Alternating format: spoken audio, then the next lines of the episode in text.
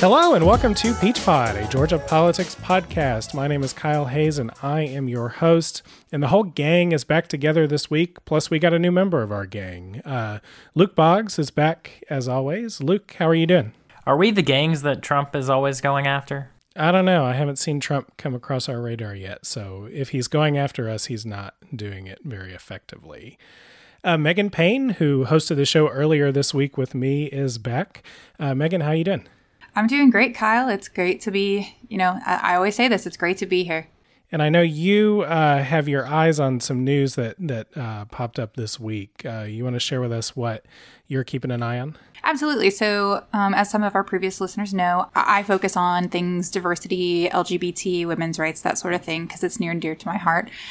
The Supreme Court allowed the Trump transgender military ban to go into effect this past Tuesday, um, but we're not going to talk about it yet on the podcast because we're kind of waiting to see it shake out. It's the ruling was not on the merits; it was just deferred to lower courts. So we'll be hanging tight and keeping an eye.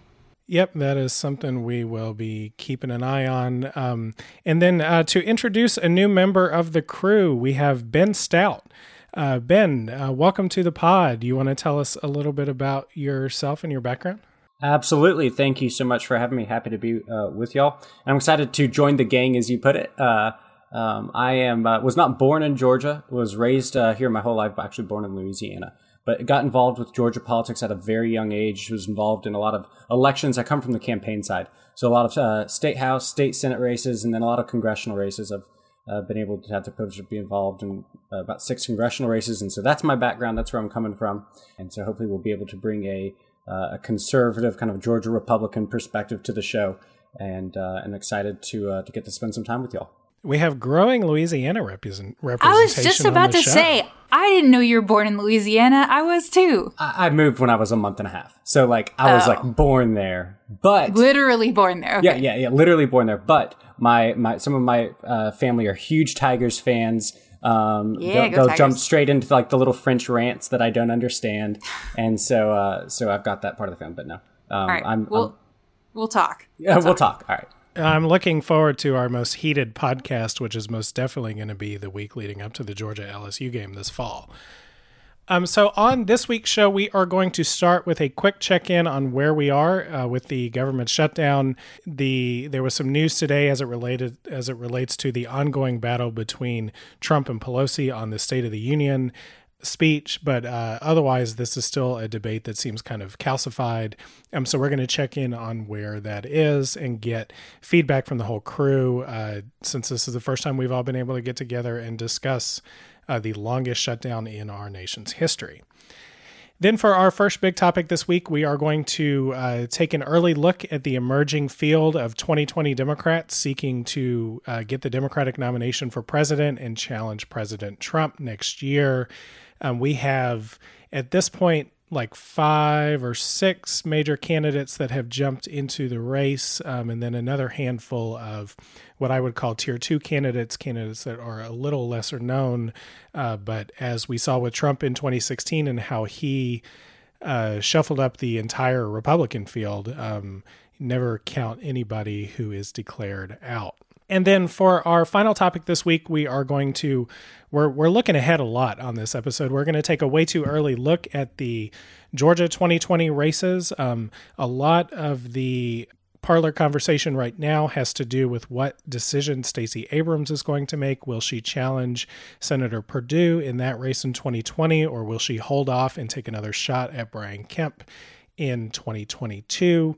Uh, but we also have our first entry into the Georgia 6 race, our first challenger for Lucy McBath. Um, so we're going to talk about how those races are going to develop and what we're looking for as it relates to those. Uh, but let's start with a little quick check in on the government shutdown.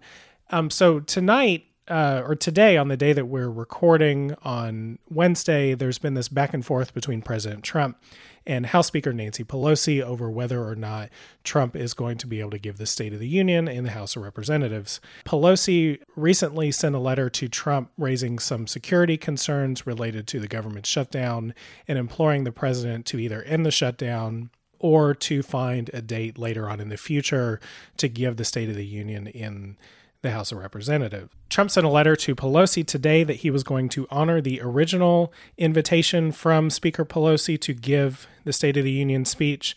And Pelosi fired back saying that she was not going to bring up a necessary motion in the House to formalize that invitation and actually have him give that speech.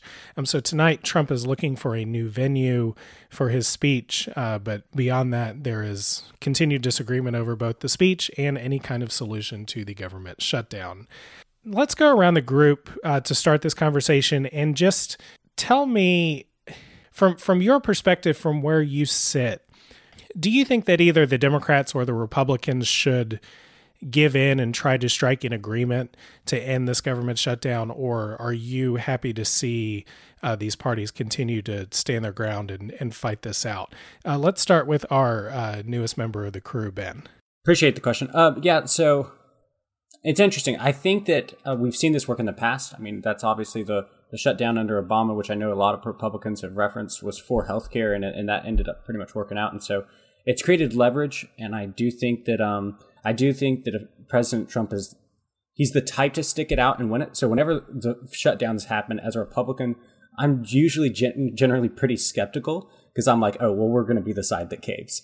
But President Trump is obviously a different flavor of Republican, and for me, he strikes a person strikes me as a person who is is very likely to say, forget it. I'm going like, you know, don't try me. I will go all the way until the end of this thing. And so I do think that he is going to get a better deal than maybe some of the other conservatives that you have seen elected, like a like a George W. or H.W. might have get, uh, got should they have tried this um, this method. But that being said, I do think it's going to come out of a compromise. I really do. Uh, I think you're going to see something, even working out of its way of what came out today, right? So you use the term calcified, and I still very much think that we're there. But the fact that he's saying, "Hey, let's talk DACA," and kind of put that out there as a as a little carrot, and then they came back with, "Okay, well, no wall funding, but we'll give you the whole funding." I think that's the start of where negotiations could we could start to see negotiations come out of that. Megan, the parties have each moved a little bit in this dispute. Uh, last Saturday, the president gave a speech from the White House where he offered what he considered to be concessions, including extending DACA protections for uh, young dreamer immigrants for three years, um, some other protections for different classes of immigrants, and some funding for humanitarian aid. But he stood by his desire to have $5.7 billion for the wall. On Wednesday, the day that we're recording, uh, New York Times is reporting that Democrats are willing to accept $5.7 billion, which is Trump's number, for border security, so long as that it's not a wall and so long as that agreement occurs after the federal government opens. Um, what's your take on on where things are right now? So I just want to get it out there that I think it's highly inappropriate to hold the government ransom, especially when you're affecting um, workers, the like the eight hundred thousand furloughed workers that have nothing to do with this and are being punished because they work for the federal government. And I actually don't really care what side is holding the government ransom. I don't think it's ever appropriate. Now, as things stand right now, I do like that the Dems have offered to accept 5.7 billion for border security, not a wall. I think that uh, while I don't particularly understand the need for heightened border security, I do understand that we do need to secure our borders.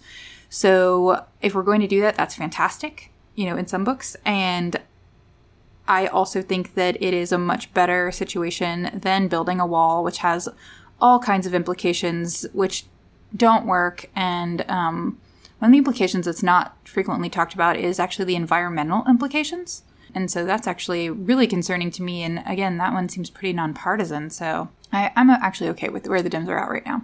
Luke? So I think the the major takeaway here is there is a deal to be had if the president is willing to make it. Democrats aren't unwilling to pay for border security. Senator Gillibrand, who is running for president, uh, going to hopefully, you know, she wants to run against President Trump, mentioned the importance of us allocating money to border security for counterterrorism purposes. So Democrats aren't, you know, holding an unreasonable position uh, that border security is something that they don't care about. They just don't think a wall is the right thing to do and the right way to have border security. And the fact that Donald Trump is so adamant on a wall, despite research and studies and the opinion of the stakeholders on the ground that a wall is not the best solution, I think it's quite clear that if he just gets off the position of I want my pretty wall, then he can have a pretty a deal that he could be pretty happy with,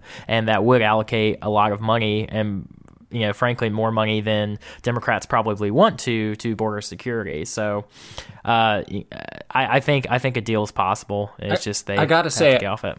To to piggyback off that, look, I think it puts President Trump in a really tough position because I mean, uh, do, he doesn't want to be in a position where he says no news tax, no new taxes, and then raises taxes, right? So he has been around all the way through the campaign, and even ever since he's been elected, in all of the the rallies he's done, saying, you know, build that wall. Chance he wants to build the wall, and then if he get takes some money with no wall, it's I think that it could be perceived as a no new taxes turns around and uh, and raises taxes. Uh, kind of, uh, of course, the the famous situation with President uh, George H.W. So while I'm with you that I feel like that the offer right now is starting to get more reasonable, because if I'm not wrong, the previous offer before this was one dollar for the wall. Was the previous offer before this. So the fact that Democrats are coming coming around and giving what can be conceived as a reasonable offer, I think that we're working somewhere. But for President Trump, if he were to take that offer and then tout that, he could do that. But you've got to think he's been. You say, you know, get off the wall, you know, in his pretty wall. I, I hear what you're saying, and it's a reasonable point but he has been touting it for so long, chanting build the wall. For him to get off the wall, it's a tough point for him now after all of the campaign promises. Yeah, I find it funny you bring up the uh, read my lips, no new taxes, because the fact that HW uh, raised taxes the way that we got budget surpluses at the end of the 90s. And so sometimes when you get new facts and figures and uh, studies, adapting your position or evolving your position, as uh, some politicians like to say, is the proper thing to do and the patriotic thing to do when you, uh, you know, discover that your campaign slogan might not be the most effective way to get the results Americans want. I hear what you're saying, but if I recall correctly, he lost the election. well, well, you know, the uh, sometimes it's worth losing the election to uh, make the country better. So, so I mean, for for Trump, I I just got sort of get the sense that Trump is kind of on an island here. I mean, he got a lot of pushback to his Saturday speech in the White House, where he offered any concessions at all. I think uh, Laura Ingraham sort of um, got upset about anything that was short of or anything that could be perceived as being sort of soft on undocumented immigrants and illegal immigration, um, that seems to be a non-starter for his base. But it, it's interesting to me, like where you know does Trump have control over his base or does his base have control over him? Because if he makes a deal and he says, you know, well, a, a, wall is, you know, we're not exactly getting a wall, but we've listened to the experts, we've listened to the generals, and they say the generals are saying that if we do drones and we do cameras and we do some fencing here and some fencing there that that's actually the most effective way to do it. Does his base then follow him in terms of feeling like they've won something to combat illegal immigration or are they hell or high water when it comes to just a big concrete wall with Trump's name engraved in it well, yeah, I think they would actually like Trump's name and their name grave, engraved in it. I've seen a lot of people were like, you know, let's do the the you know they do those things for like you know like your high school baseball team, right? Like build buy a brick, they want their name. Uh, people get excited about that. I think that it goes both ways, right? So he can he can lead his base up to a point, but at some point it's too far for them, right? And DACA, his base will accept. So. Uh, I live uh, in a in a part of Georgia that would accept is is a rural part of Georgia, extremely conservative, and would accept the DACA portion, but would not accept amnesty. That those are the people who I talk to on a, on a daily basis. And so I think that that's kind of the general Trump you can sell, and the appetite in Congress amongst Republicans is very uh, empathetic towards uh, DACA and, and towards Dreamers. It really is. But I think it's um, h- how can we solve that issue and fix immigration as a uh, as a whole, but but the appetite is not there to not fix immigration and solve doc, the doc issue because then you just have more people come across and you got to deal with it again at a later point. So to answer your question, I think that it it's up to a point. I think that he could sell. Oh, we're to do portions of a wall, or even he might could do border security. But if he were to say uh, we're to do amnesty and he got the wall, I don't think the the base is there for that. Even if he got the full wall, if it was amnesty for not just streamers but everyone, that the base would not accept that. Megan, do you have any reaction to any of that? Well, what I wanted to ask was who are we saying Trump's base is? If we're saying Russia, then they've got him by the short ones. well, I, I think it uh I think it raises an interesting numbers game for Trump though because he could at least uh, you know my impression is that he could do everything to cater to the base. He could not give on the wall. He could drag this thing out and fight like hell and his base is going to love him.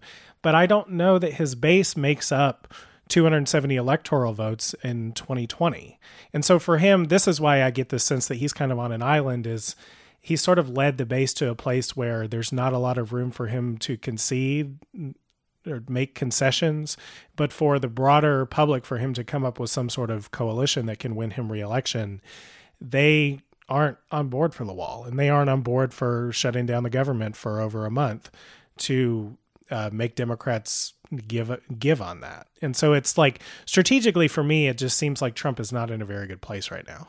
Well, I, I think we need to like get to brass tacks, which is the fact that you know, over 800,000 people are currently not getting paid. And I, I, purposely say not working because many of them are working without pay. And like you're like people forget common sense sometimes in the sense that like many shutdowns have not mattered politically for folks, but like people are going to remember a two month period where they weren't paid or where their family members and friends weren't paid that work in the government. And the consequences of a shutdown are just going to get worse and worse as this thing goes on. And I think. Uh, unfortunately, the you know the years of the Trump presidency, we've seen a couple shutdowns over um, you know issues, some serious, some not, and some just you know incompetence has led to some of the shutdowns we've had.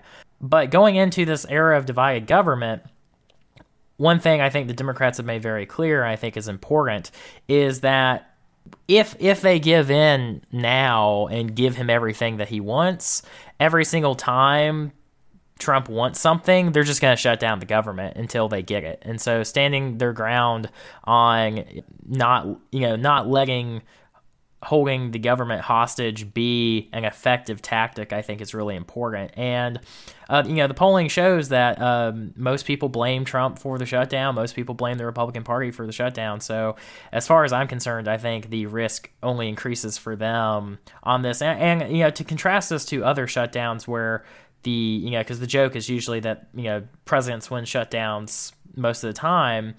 But the difference is, is like, everyone is affected by healthcare. Like if if Obamacare had changed because of that shutdown, pretty much every American would have been affected.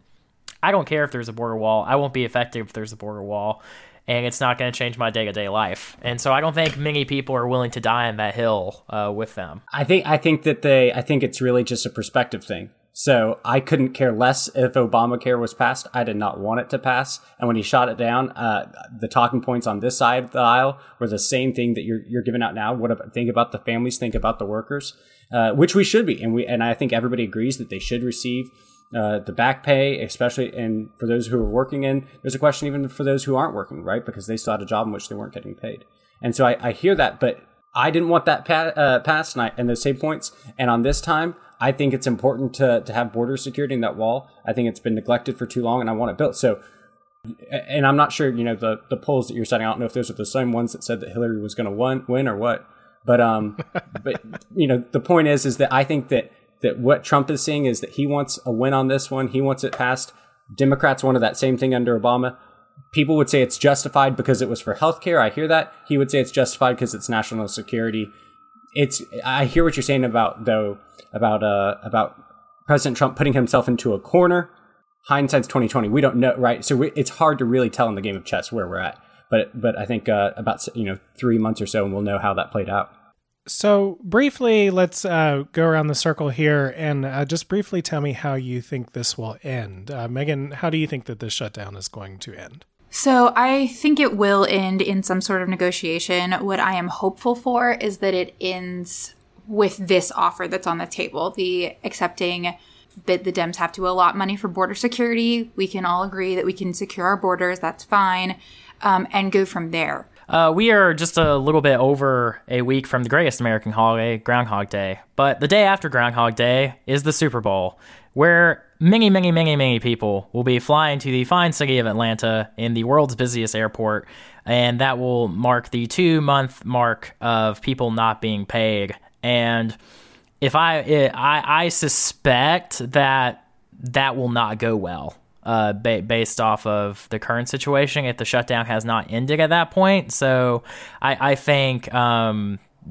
if the president is not willing to negotiate and uh, take the offer on the table or something very similar to it in the next couple days. I think the fallout from the kerfluffle of whatever happens Super Bowl Sunday uh, or around that time will be a big part of uh, pushing Republicans to the table and overruling uh, Trump's objectives. Yeah, because the president would hate to see for the biggest game of the NFL to be in a complete shambles because of transportation. I'm sure that that would really get to him to see the NFL have a have a disaster. It on wouldn't get hands. to him. He won't give a shit. Right. But other other Republicans will care. He would be And so sad. He would be so sad if not everybody could watch Tom Brady play, though. That's true. Well, you know, he he'd probably send a "I'm sorry" text to to Kraft about his loss of funds, but I don't think he has a a real soft spot in his heart for the NFL. We've seen that before. No, I I think that um I think that we are going to see somewhere something of a compromise, and it's gonna it's gonna sound like when a, when a presidential debate happens, and as soon as it ends, everyone declares victory. Right? We're gonna get to a point where everybody can declare victory. If I had to t- uh, just get guess from now, it's going to be something a little in between where they are right now. Uh, so they're going to give the amount of money maybe a little bit less for border security. He's going to say, fine, um, uh, you know, I'll take that amount of money. I won't be spending it until we get all of the employees repaid. However, I want X amount of miles of wall where it's most effective. I want 50 miles of wall, 25 miles of wall. He wants some wall so he can go stand in front of some brick and mortar. I could see that being a realistic compromise. I don't have a good sense of what the ultimate deal is going to be, but I think the precipitating event is going to be some sort of economic report that shows growth for a single month approaching 0% or negative. I mean, I think that will be the push everybody needs to cut a deal, uh, particularly from Trump's perspective, because a contracting economy or an economy that is not growing at the pace that it should be, I think that would uh, basically make his uh, reelection bid dead on arrival. Uh, with that, let's move on to our uh, first big topic for this week. Um, so we now have four major uh, 2020 Democratic presidential candidates announced, and another five or so that I've sort of labeled as tier two candidates who are also announced, and another handful of seven or eight of them uh, who are likely to jump in or maybe will jump in. Um, some of the names at the top of this list Julian Castro, a former uh, cabinet secretary in the Obama administration, Kristen Gillibrand, senator from New York, Kamala Harris, senator from California, Elizabeth Warren, senator from Massachusetts. Those are all sort of in my uh, tier one category, which y'all are free to disagree with when we get to it. Um, the newest entry as of today is Pete Buttigieg, the mayor of South Bend, Indiana. He had, he threw his hat in today. Uh, Tulsi Gabbard, representative from Hawaii. Richard Ojeda, former West Virginia state representative. And a tech entrepreneur, Andrew Yang, who is running on a universal basic income platform. They're among the uh, second tier candidates, the lower tier candidates that we've got in the race right now, um, along with uh, Congressman Delaney from Maryland, who announced that he was running for president like the day after Trump was inaugurated. And so he's been running for a while. Let's just take our first look at the field that we have out there. Um, so, as as y'all are evaluating the Democrats that are jumping into this race, what kinds of things are you making your sort of initial judgments on? Uh, let's start with Luke. So the the main thing I'm looking for is more time because I I am a big believer in the presidential campaign as being a way to show who is capable of being president. It's not perfect. Every you know, you're not always going to get the best person, but it shows you pretty much exactly what someone will be like as president. Like watching Donald Trump on the campaign trail told me exactly what he would be like as president. Same for Obama. I feel like even the same for George W. Bush. Um, and yeah, those are the only uh, campaigns I can remember in my lifetime. But I, I really want more time. But beyond the more time thing, I, I'm looking at you know how people are announcing and uh, what you know what issues they're talking about sort of like if they're hitting the big ticket items or are they kind of uh, moving back and forth on that um, so that's that's sort of what i'm looking for right now Megan, what are you looking for?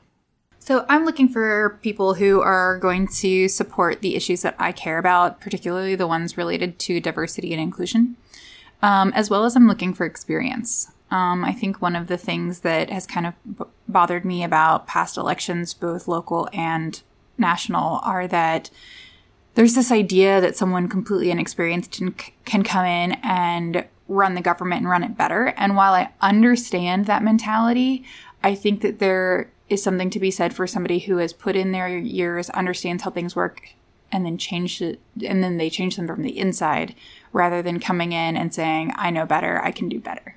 Ben, we all know you're in the tank for President Ocasio Cortez, but as you look at these emerging Democrats, what do you, uh, is there anything that scares you about any of these candidates or anything you're concerned about from a Republican perspective? Uh, no, but if uh, if she decides to run, I will have a I will throw a party that night and just and and dance with joy. I would love to see her run. No, I mean I was just looking through this list, and from from this perspective, uh, you know, Castro, I just you know. I just think that's a hard name to vote for, but that's just me, right? So that's that's neither here nor there. Gillibrand, she has some crazy stuff in her background. Just and again, this is all from like a, a non thorough knowledge perspective, but just from my perspective, she has some crazy stuff in her background. Warren, uh, her DNA test did not go well, and she had everybody getting under her back, so she has some just kind of almost the ridicule factor there. Um, and then uh, on the who's most likely to get in after that, you know, uh, you got Spartacus, you got you know old man Biden. Uh, so you got some of these ones, but um, I think honestly, if I had to say who do I think is like most likely to rise to the top, uh, for me, it would be Kamala Harris. I think that she's pretty well spoken. She has some decent experience. She has played that being reserved and also being a leader, you know, so she's kind of played, she's played, it seems to me like she's played the game pretty well. So of this list right now, I think Kamala Harris uh, would stand the, a, a good chance of rising to the top. Our current top choices are currently the same one of the things that I found most fascinating about trying to corral the 2016 Republican field into a way of understanding it was this concept of lanes. Um, you had a lane of establishment Republicans that uh, Jeb Bush was kind of the leader of. You had grassroots conservatives. Uh, I, I, Ben, you can correct me. I would put sort of Ted Cruz as the top sort of grassroots conservative from the 2016 race. You had the more social conservatives like uh, former Governor Huckabee, who were really more leaning into the purely social conservative message. Moderates like uh, former Ohio Governor John Kasich. Trump, I think, had his own lane for the entire race. But my favorite category that was always used in all of the uh, stuff that I remember listening to was everyone's second choice, which was Marco Rubio. You couldn't say a bad thing about Rubio, but nobody really loved him all that much. Um, but that's where sort of those uh, Republican lanes were in 2016. Are there any sort of lanes or groupings that you could come up with about the Democrats that have announced and the ones that are most likely to jump in? Any any way you guys would group these people? I'm trying to think of how I would group them, and I think the ultimate thing is I would group them in the lanes that I care about, right? So the ones that are proponents of diversity and inclusion, the ones who are not, the female candidates. While I never want to vote for a candidate just because of their um, their sex or gender orientation or identity, um, it is something that is important for understanding or potentially um, promoting women's interests. And then again, experience. You know, the candidates that have a lot of experience in dealing with tough times and dealing with government changes and dealing with, you know, just kind of nose to the grindstone type issues versus those who are super idealistic and new and have some great ideas, but need a little bit more experience. Luke, what do you think? Do you think any of these groups would split up along ideology? I see a couple groups right now. So the the first group would be the leftists. and I would put um, Elizabeth Warren and Bernie Sanders if he gets in in that group. And so those are basically the the far fringe left of, of the Democratic Party, uh, and you know they're pretty similar uh, in their views there. Then there's the old establishment, which would be like people like Joe Biden would personify uh, that to me, and uh, they're the the older members of the you know establishment wing. Now there's the new new establishment folks too. I'd put Kamala Harris in that wing, and uh, Kirsten Gillibrand in that as well. And then there is the random hodgepodge of outsiders who I would call unconventional candidates. And ideologically speaking, there's not a whole lot that unites them, but there are people who I would say aren't your traditional presidential candidates that are usually senators, governors, or House reps that have been there for a really long time. And you know, Julian Castro is a good option, you know, uh, example of that. Tulsi Gabbard's a good example of that. The mayors that are running are good examples of that. And uh, some of the uh, governors like Hickenlooper, I'd also throw in that. Yeah, I'm interested in seeing if they're.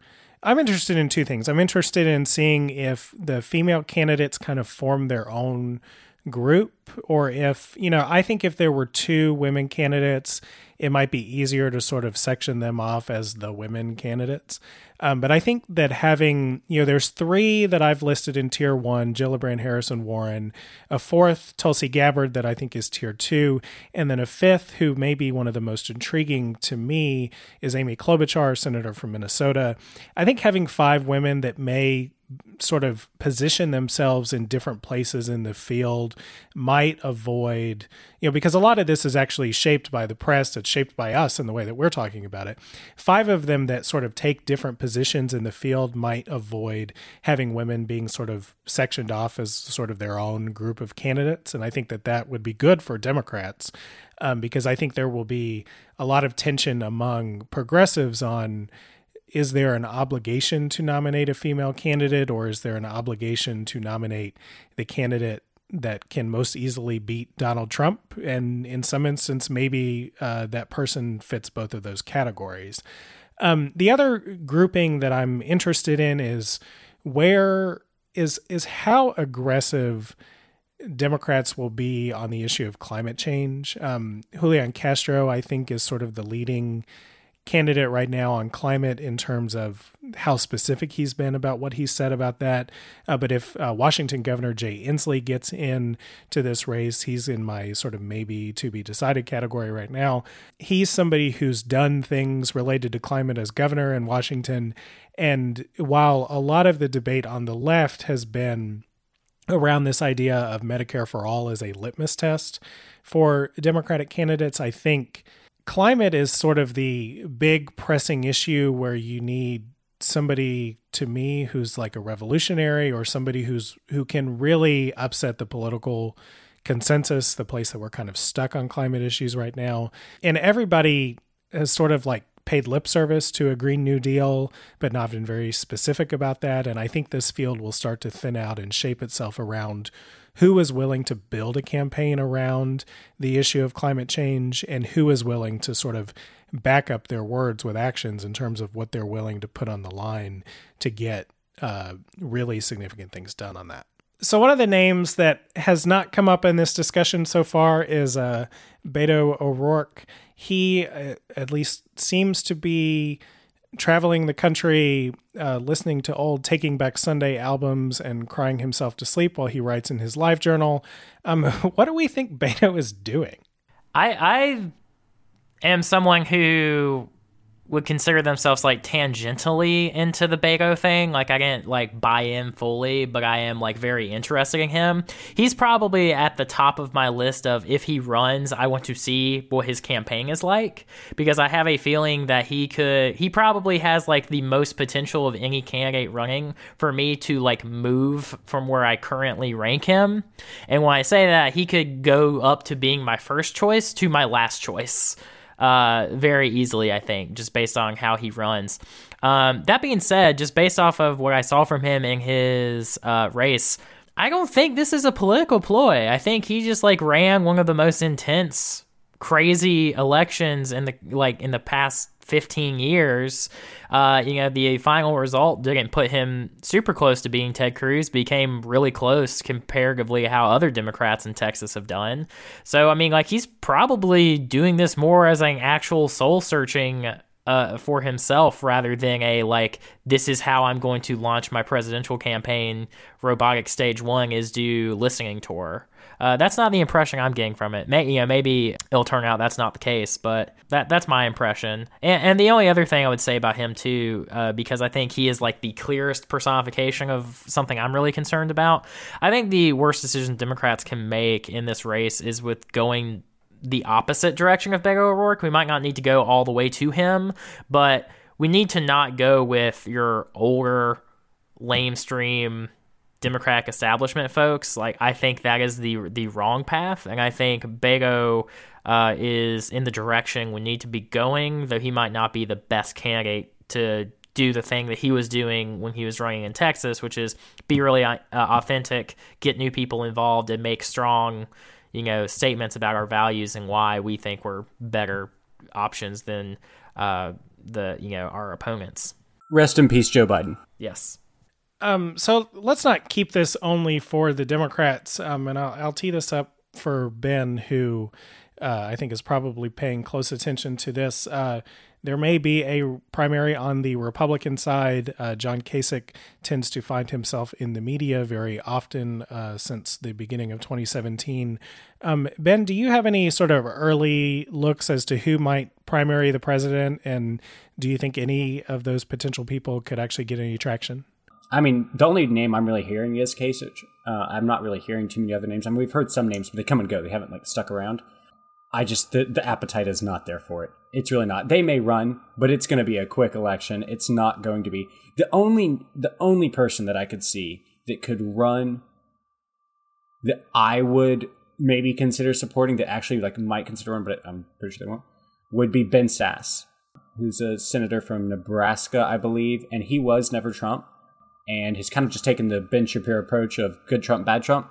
Um, I don't see him running. I could see him running down the line. I'm a big fan of his, but he was never Trump. But I don't think he'll be running. The appetite, if you just go on the ground out there with, with GOP people, they they love the president. If you look at the AJC poll, I think 80% of conservatives support uh, the president, and a Republican primary, the appetite is not there. Yeah, I think one of the issues is that all of the candidates that kind of pop up onto my radar, even if only briefly, they're all to the left of the president. And it doesn't seem like there is an avenue to win a Republican primary by being to the left of the president. But it also doesn't seem like there is any room to the right of him unless he uh, strikes some kind of deal on the government shutdown that uh, angers his base over immigration. But but he seems unwilling to do that. The the other name, sort of to the left of the president, that seems somewhat intriguing, but maybe is actually a person who could lead a Republican Party that takes a hard step away from Trump if he was to lose in 2020 is Larry Hogan, the governor of Maryland. Um, he is a uh, moderate Republican governor who is a is the governor of a very blue state. Um, but he also in that resume sounds exactly like Mitt Romney.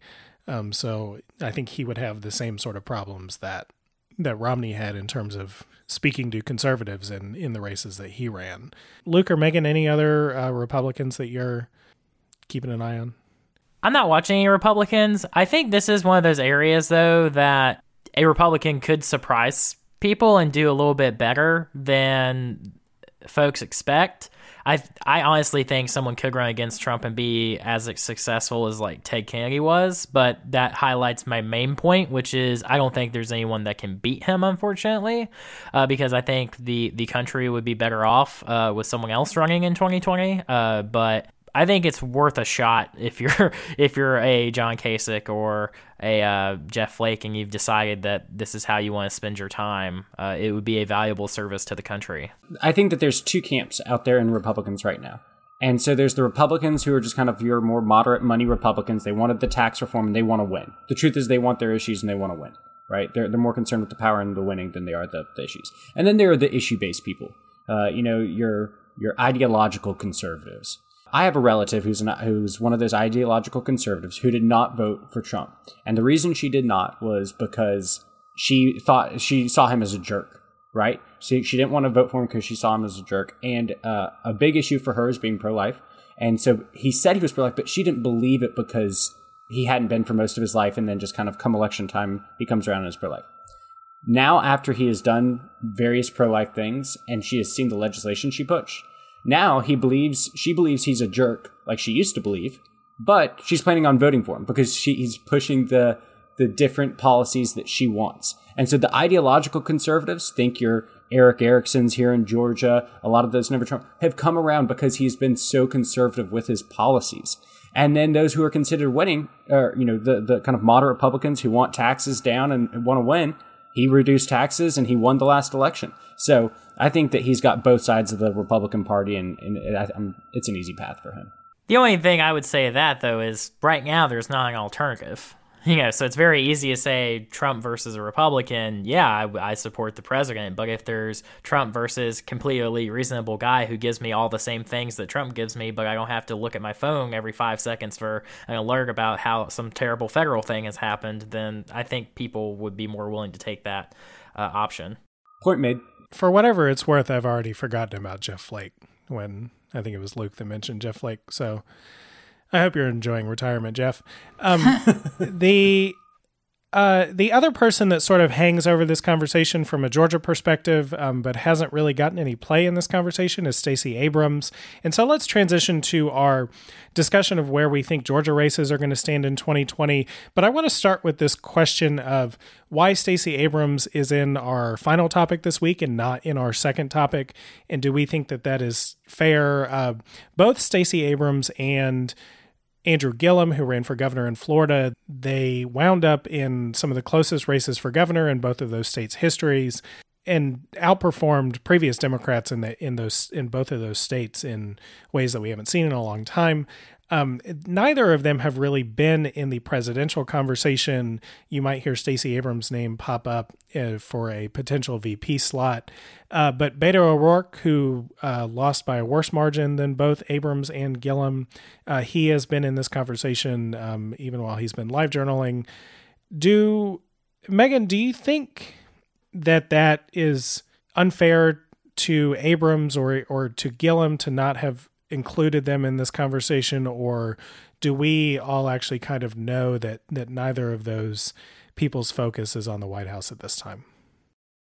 So I don't know that it's unfair necessarily. I think it's unfair to go ahead and count them out now, but I know what Abrams has been saying is basically she's trying to make her own personal decision about what she's going to run for, when she's going to run for it, and all that sort of thing. So I think that maybe in some terms it can be seen as respectful to just let her have her time. She gave herself the deadline of March. And the same thing with Gillum. I don't know if he has a personal deadline or not, but I do know that it's a very personal decision to run for any office. And so perhaps giving them the time rather than speculating about it or forcing them into it is maybe the, just the polite thing to do.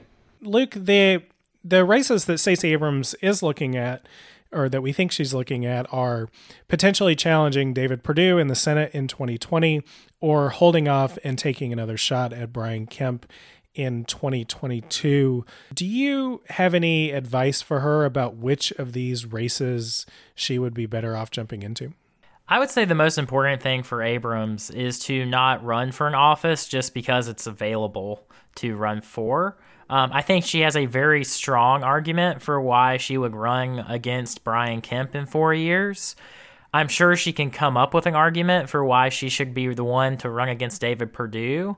Um, but sort of the same reason why I don't think she really should be considering the presidency. I think David Perdue has a lot of uh, potential opponents on the Democratic side that have been thinking about that race for a lot longer and that have equally credible reasons of like why they're running, if not more credible reasons, since they have been pretty focused on building that narrative and building uh, their critique of him.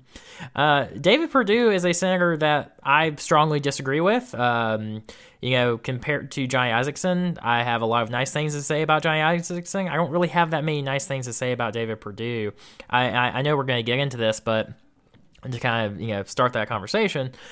I think this is a very winnable race for Democrats because I don't think Perdue has his ear on Georgia nearly as well as Isakson has, or Nathan Deal did uh, as governor. And so I think Abrams would be doing herself a disservice if she got into that race if her heart wasn't in it as much as being governor of Georgia is in her heart. Ben, what do you think about this conversation around Stacey Abrams? It's obvious that she's going to be the heavyweight for the Democrat Party for whatever the next major election that she decides to run it, right? Like she has the infrastructure. She did an amazing job fundraising. She wasn't the the, the person to turn Georgia purple, but she was so close. And I think a lot of people see that and respect that and want to to get her over the finish line. Um, there are a lot of good things if you're a Democrat in Georgia to like about Stacey Abrams.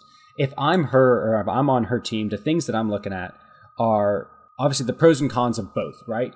And so it's it's a really tough decision. If I'm looking at it not from the the perspective that Luke is looking at, like what is the right decision to make? If I'm just looking pure political strategy, uh, she has a lot of momentum right now. And if you wait four years, four years is an eternity in politics. And she would lose a lot of momentum between now and what, two and a half years before she would start to run. She would go through a whole presidential race and pretty much sit that out uh, of time to be out there and be on the stump. I think that's a tough decision to make whenever she has so much momentum out there right now, and so uh, you know that that name recognition and everything like that. So if she waits around for Kemp, she loses all of that momentum. Uh, and you don't know what you're going to get in Kemp, right? So Kemp could govern like Deal and have way higher favorables than he does now. You kind of know what you're going up against with Perdue, um, and so you know Kemp in four years is kind of an unknown as to what you'd be running against. Uh, if you run against Perdue right now, I, obviously I, I'm probably going to tend to disagree, but I just don't see that election as much of a toss up. I mean, he has strong Georgia ties. He's done a good job of coming back to Georgia. He's going to raise stupid amounts of money. He, he already is is is favoring better than uh, Trump and Bryan and the independents here in Georgia. I just see that as being a uh, as, as a race that is going to be tougher to win than maybe Brian's race in four years. See, I'd love to see her run against Perdue. I hate Perdue's guts. I think he's doing terrible things for the state, and I think Abrams would blow it out of the water and be successful. And you think that differently about Brian Kemp? Um, so Kemp is, as you said, kind of remains to be seen. Um, I don't, we don't know what kind of governor he's going to be. So what what do you think uh, Perdue's vulnerabilities are? I mean, what what angles would Stacey Abrams, sort of based on her record and, and where she stood in Georgia politics, what do you think? Uh, Trump's puppet. If if I'm on that side of it, I'm saying, oh, look at him. He does whatever the president says to do, uh, because he is very close with with President Trump. Uh, I have a friend who works in that office and is his driver and drives around. He gets calls from the president all the time and um, and he's very close to the president. He supported the president on just about every agenda item. And so you just say, if you're Stacey, you say, hey, look, the senator is is you know just uh, is just echoing what the president says, but that's going to be coming with the president. So since it's in a presidential year, it's kind of a package deal, anyways. And and uh, Senator Perdue has not put himself in the position to kind of create a well, there's the president and then there's me. And so um, I think that I mean I'm almost I can almost guarantee you're going to have a campaign stop, if not several, with the president and Senator Perdue come 2020 or 2019. Yeah, I have a follow up question uh, for you, Ben. Would you be more afraid of running against a Stacey Abrams or a Teresa Tomlinson or Scott Holcomb? Like, uh, where where are you on that? I was an advocate for a long time. Uh, not an advocate. I thought that the Democrats should run somebody further over to the left uh, to play more to the base and to stop running a moderate. And Stacey did that, and she did it well. And, and y'all and, and y'all energized uh, the the Democrat base, and so I thought I think that, that showed its value. Um, I definitely think that Stacey's going to be a better opponent than either of those two. Um, she'll be, do a better job of raising money, I believe, than either of those two. She has better name recognition, and she still has a great story. So I, I think that the, she's probably the better opponent. I think the one thing that may draw Stacey Abrams into this race that I would not have thought of before the governor's race was over, before the 2018 elections were over, is that the race for the Senate, in terms of who controls the Senate after the 2020 elections, is going to be a very high stakes one. Democrats, I think, have a somewhat outside shot at taking that chamber, and particularly have that shot if you have uh, Trump's popularity down where it is now, but it is almost certainly going to require Democrats winning probably at least two of three, if not all three races in Iowa, North Carolina, and Georgia to get that done in addition to some of the blue the the Clinton states with Republican senators that are probably relatively flippable. And so for Stacey Abrams it would be a big badge of honor for her, I think, to be a part of the class of Democrats that overcomes the odds and, and flips that flips the den- the flips the Senate into Democratic control. And if you assume a Democratic president in 2021, um, you're going to need a Democratic Senate to do anything at all.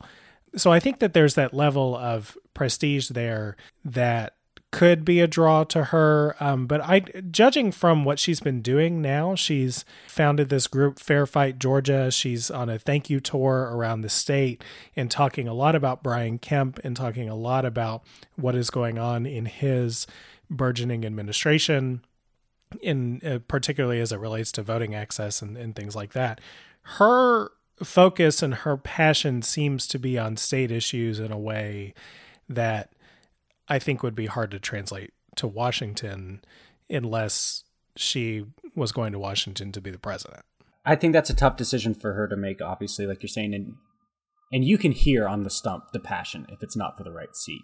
And so, uh, to Luke's point, I think that she's got to run for the seat that she has that passion for. That, um, as Megan was saying, it's such a personal commitment that she can get out there and speak from the heart about, hey, I want this one this is what you know i've made this decision for myself my family to put myself back out there again for this position. It would be hard for her to do that if she was really not dedicated about the position. I do want to say though kind of just wrapping up my position on senator perdue i think because he has done a decent enough job of coming back to georgia and staying connected to georgia because he um, has kind of done what he said he was going to do on the campaign trail and then the fact that he has rules committee uh, he's on a, a nice slate of committees uh, as well as just kind of being a Fortune 500 CEO and so close with the president. He's going to have more than enough money that he wants to. The bases are the way already with him, so he won't really have a serious primary challenger. He can go straight to the general election. And uh, I just, I really, I see this as being a, a tough race to win. Um, so the parlor game is not only focused on Stacey Abrams at this point. There has already been a challenger to emerge to uh, newly elected Congresswoman Lucy McBath in Georgia 6. Um, and that is State Senator Brandon Beach from Alpharetta. He has, uh, well, he told Greg Bluestein of the AJC that he was running. Uh, he hasn't made a formal announcement yet, but that is supposed to be coming within a few weeks. And then it is still unclear. The other candidate that um, is sort of waiting in the wings on the Republican side of that is Karen Handel, who held that seat and who lost uh, that race to Congresswoman McBath. What do y'all think about Lucy McBath getting a challenger so early. I, I think Brandon Beach really wants to be a congressman. I mean, that's my reaction to it. And, uh, you know, um, to more seriously though, I mean, his comments to Greg Bluestein was just like, you know, and it's true. Like Democrats put a lot of time and effort into winning that race, and he is taking that seriously, and he believes it will, you know, take him pretty much two years to potentially unseat McBath, and so I, I think I think it's honestly just that simple. I think he thinks it's that it's going to take that much time, and then the other thing is too, uh, you know, Beach had you know, challenging primary himself. He came out of it uh, fine, but he he dealt with a primary. So I, I think he understands the fact that uh, there's going to be a primary for the Republican nomination to take the sixth because uh, that's a coin toss district. And I think he's probably trying to get out ahead of some other folks that like Karen Handel, but even uh, people that hadn't run before that could be a challenge for him to defeat. I think there's also the issue of McBath being seen as a weak candidate. Um, she always kind of has been. That um, that race got very interesting in the state of Georgia, particularly because McBath is such a single issue, single platform candidate. You know, she's all about gun control or gun reforms, and it's kind of interesting when you don't necessarily fall exactly in line with her stance on it as a Democrat, which you know I've talked about this before. I will gladly give my DNA, retina scans, whatever, but I want to be able to own a gun. And so, you know, knowing that there are some factions of the Democratic Party that are like me, that are like, okay, what you're doing is great, but also like maybe I care about other things. She's a weakened candidate because of that. From the from the primary from the primary perspective, I think Senator Beach is definitely a local heavyweight so he's on, I mean, he is down, and he's a heavyweight down at the Capitol as well. He's on the Rules Committee, Transportation, Economic Development. He's going to be able to raise a good amount of money. He's the chairman of the North Fulton C, uh, Chamber of Commerce. and so he is well known in the area. He has uh, a, has been around for a while. He's going to be able to raise a lot of money. He is a local heavyweight, and will have a really good shot of winning the uh, the primary. His um, and as well, so he also has that. He also has his son-in-law, who's a state rep and is really well liked in the area, David Clark. And so they have kind of together been, and and they're different people, but that kind of extension will not hurt him uh, in that area. But I think, I think he's a local heavyweight. But I think we could even see somebody. I mean, one name that gets tossed out there is could Tom Price come back to run for it again? I mean, he still has a million dollars in his war chest and uh, and no one really knows what he's doing next. And so that's a big name that if he came back in it, I think that that I think he would be a very serious contender. Of course, Karen Handel is still trying to make a decision, so I think he's a local heavyweight. And if neither of those come in, you might think he's a front runner or one of the top two or three. But um, but there's still some people that could come in that would uh, kind of make a, a little bit bigger splash. Do Republicans enter that race thinking 2018 was a fluke and Georgia 6 is a Republican district that should be returned to Republican hands? Or do they take seriously the challenge that they're going to have to defeat a Democratic incumbent to take that seat back? I think the answer is yes. Um, I think that I think that they'll see it kind of as like what happened uh, in Oconee and Athens, where um, where because of kind of the, that that first two year backlash to Trump, which is pretty normal for a president. Uh, so you had Chuck Williams' seat and you had Regina's Quick seat uh, head over to the Democrats, and then uh, and then those seats were won back by Marcus Wiedower and Houston Gaines. So I think that they see okay, this is along those lines, but I also know know, know that Republicans see that seat as the demographics a lot like Rob Woodall's seat are changing, and so they have to take it seriously. I think they're going to Republicans are going to take the seat very seriously, expect to win it, but know that even if they don't win it, then redistricting is coming after the census, and then they can just put more Republicans in that district. That district has so much historic significance from Tom Price moving on to Health and Human Services Secretary. Newt Gingrich has a long history in that district. I think it's an important district that, to maintain, uh, is the view by Republicans. And so I think that they're expecting to win. Even if not, they have to put up a fight so that once it's redistricted, then you know it wasn't a, lo- a lost seat. All right. Well, I think we are going to leave that there. Uh, so we've done a lot of looking forward in this show. I think we're going to come back to reality a little bit next week.